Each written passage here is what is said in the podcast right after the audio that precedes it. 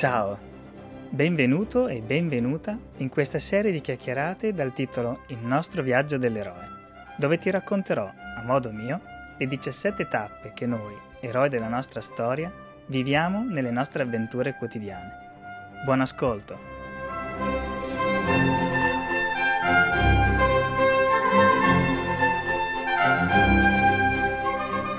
Sedicesimo capitolo Il maestro dei due mondi quella sarebbe stata l'ultima sera. Il respiro si stava facendo sempre più pesante e affaticato.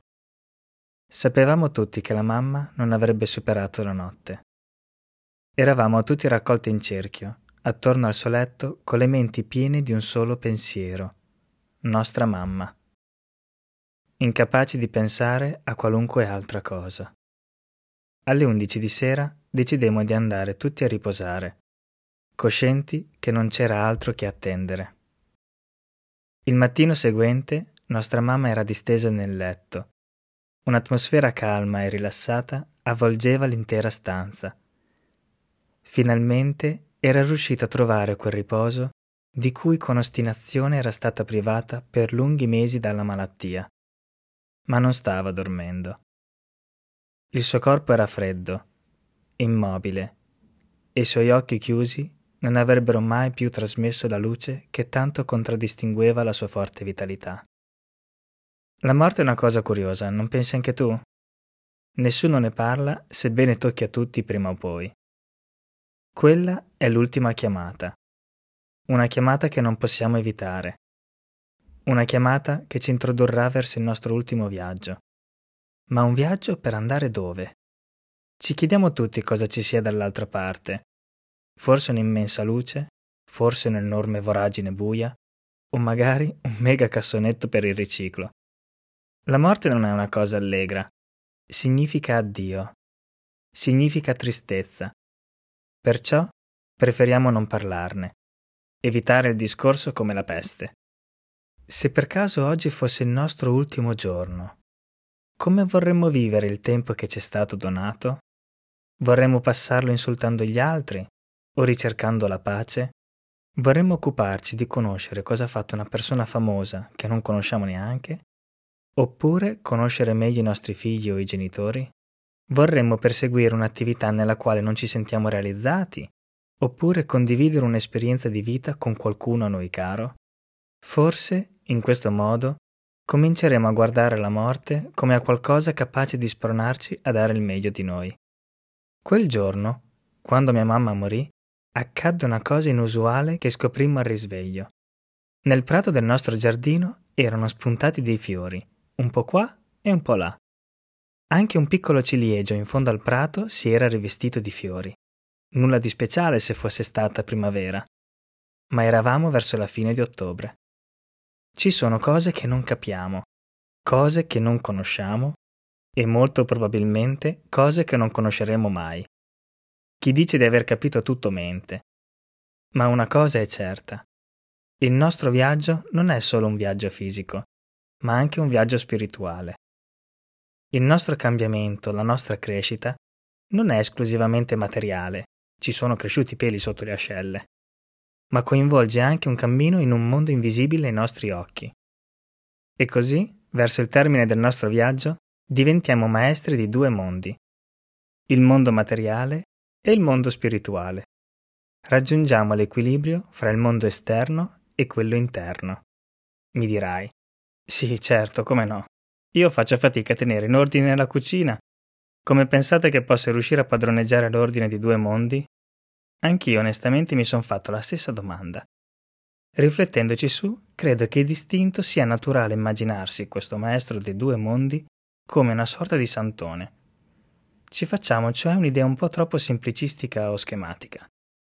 Non si tratta di vederci come Gesù o Buddha o chi che sia, come qualcuno di perfetto. Credo si tratti semplicemente di trovare un nostro equilibrio personale fra il mondo interiore ed esteriore. Così come ognuno di noi è diverso, così lo è il nostro equilibrio. Analogamente, gli strumenti che usiamo per padroneggiarlo sono diversi. Per esempio c'è chi va a messa tutti i giorni e chi invece non ha mai messo piede dentro una chiesa o un tempio. Ognuno di noi intraprende il proprio viaggio. Ognuno di noi fa le proprie scelte. Ognuno di noi dà la propria testimonianza.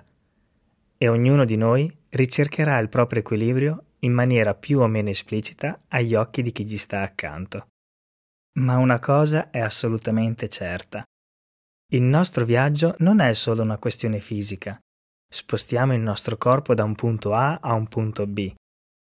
Ma è anche un viaggio che impatta altre sfere del nostro essere. I viaggi sono due. C'è un viaggio nel mondo esterno, dove incontriamo persone, esploriamo luoghi e costruiamo cose.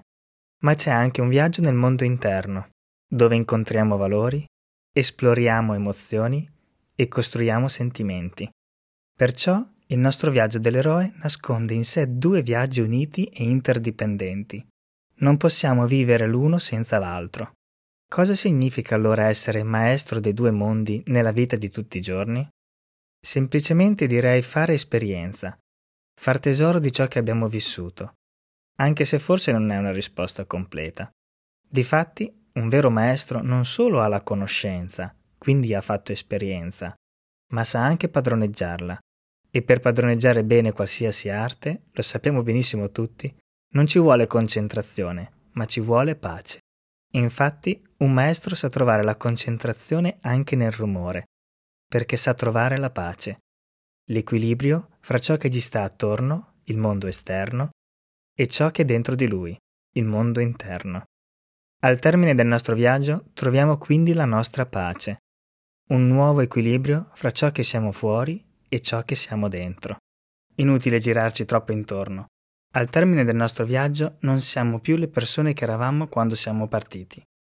A meno che tu non sia andato in ferramenta e abbia trovato chiuso.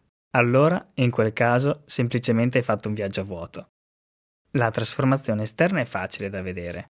Molto più misteriosa è la trasformazione interna, ma il trucco è presto svelato. Se pensiamo a come eravamo quando avevamo 5 anni, ci accorgiamo subito come sia cambiato il nostro carattere, in meglio o in peggio. La trasformazione c'è stata, la vediamo benissimo anche se si trova dentro di noi. C'è un'espressione associata a Frosty Hesson, citata in Chasing Mavericks, che trovo particolarmente significativa per questa tappa del nostro viaggio dell'eroe. Sono quattro i pilastri per delle solide fondamenta umane. Fisico, mentale, emotivo e spirituale. L'essere umano viene quindi visto come costituito e sostenuto da quattro pilastri. Ogni pilastro rinforza e sostiene gli altri, ma ci vogliono sempre tutti e quattro. Infatti, qualcuno potrebbe associare quest'idea dei pilastri alle gambe di una sedia. Se una gamba cede, tutta la sedia cede io non sono proprio d'accordo. Credo invece che quando un'avversità intacca uno dei nostri pilastri, gli altri ci aiutano ad affrontare la situazione con il giusto atteggiamento ed eventualmente a recuperare. Quando abbiamo un incidente, sono la nostra forza di volontà e la nostra maturità spirituale ad aiutarci ad andare avanti. Ma come dicevo, abbiamo sempre bisogno di quattro pilastri. Potremmo essere in perfetta salute, ma se siamo emotivamente instabili, questo non ci aiuterà a vivere in maniera equilibrata e a dare il meglio di noi. Lo stesso incidente, vissuto da una persona emotivamente fragile o spiritualmente povera, porterebbe uno svolgimento degli eventi completamente differente. Si dice che il cervello sia come un muscolo. Più lo eserciti, più diventa forte, e se smetti di usarlo si indebolisce. Banalmente, lo sappiamo tutti, lo stesso vale per il nostro fisico. Se ci muoviamo e ci alleniamo, rinforziamo il nostro corpo. Altrimenti, beh, addio fichi. Ma analogamente lo possiamo dire per gli altri due pilastri, quello emotivo e spirituale, che spesso vengono lasciati nel dimenticatoio. Le nostre avventure giornaliere mettono ripetutamente alla prova questi nostri quattro pilastri. E sebbene possiamo vedere le vicende come delle avversità che mettono in mostra le nostre fragilità, forse dovremmo provare a guardarle con una prospettiva diversa, come un'opportunità per allenarci e rinforzarci. Infatti, se ci pensiamo, si diventa più forti esercitandosi e aumentando sempre di più il carico da sollevare.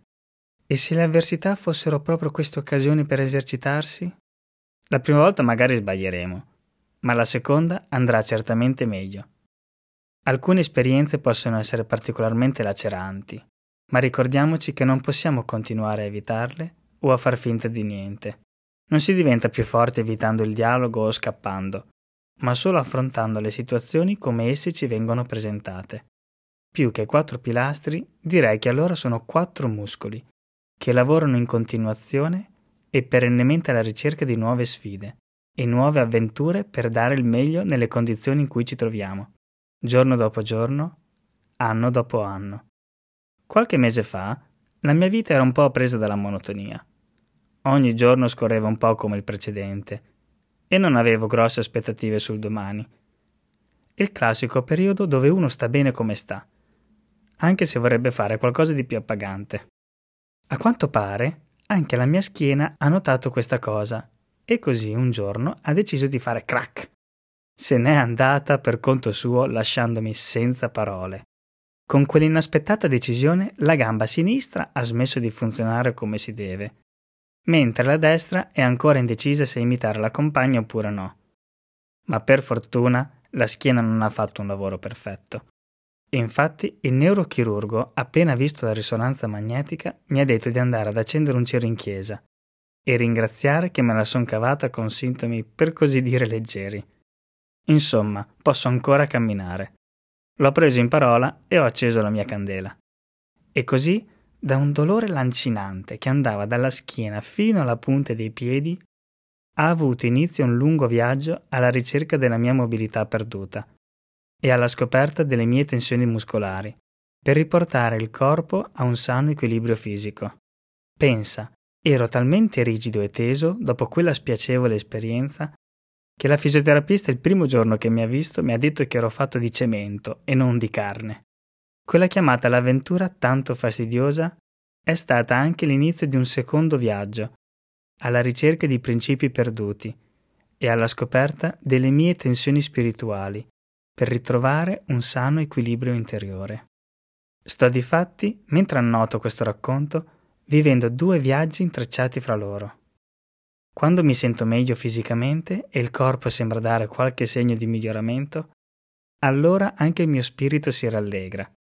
Allo stesso modo, quando il mio spirito è sbattuto da un turbinio di pensieri negativi, allora anche il mio corpo sembra essere stanco o demoralizzato.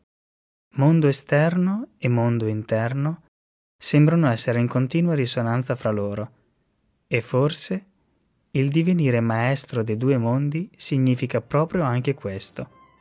Saper padroneggiare gli strumenti a nostra disposizione per guidare questi due mondi verso l'equilibrio e la pace.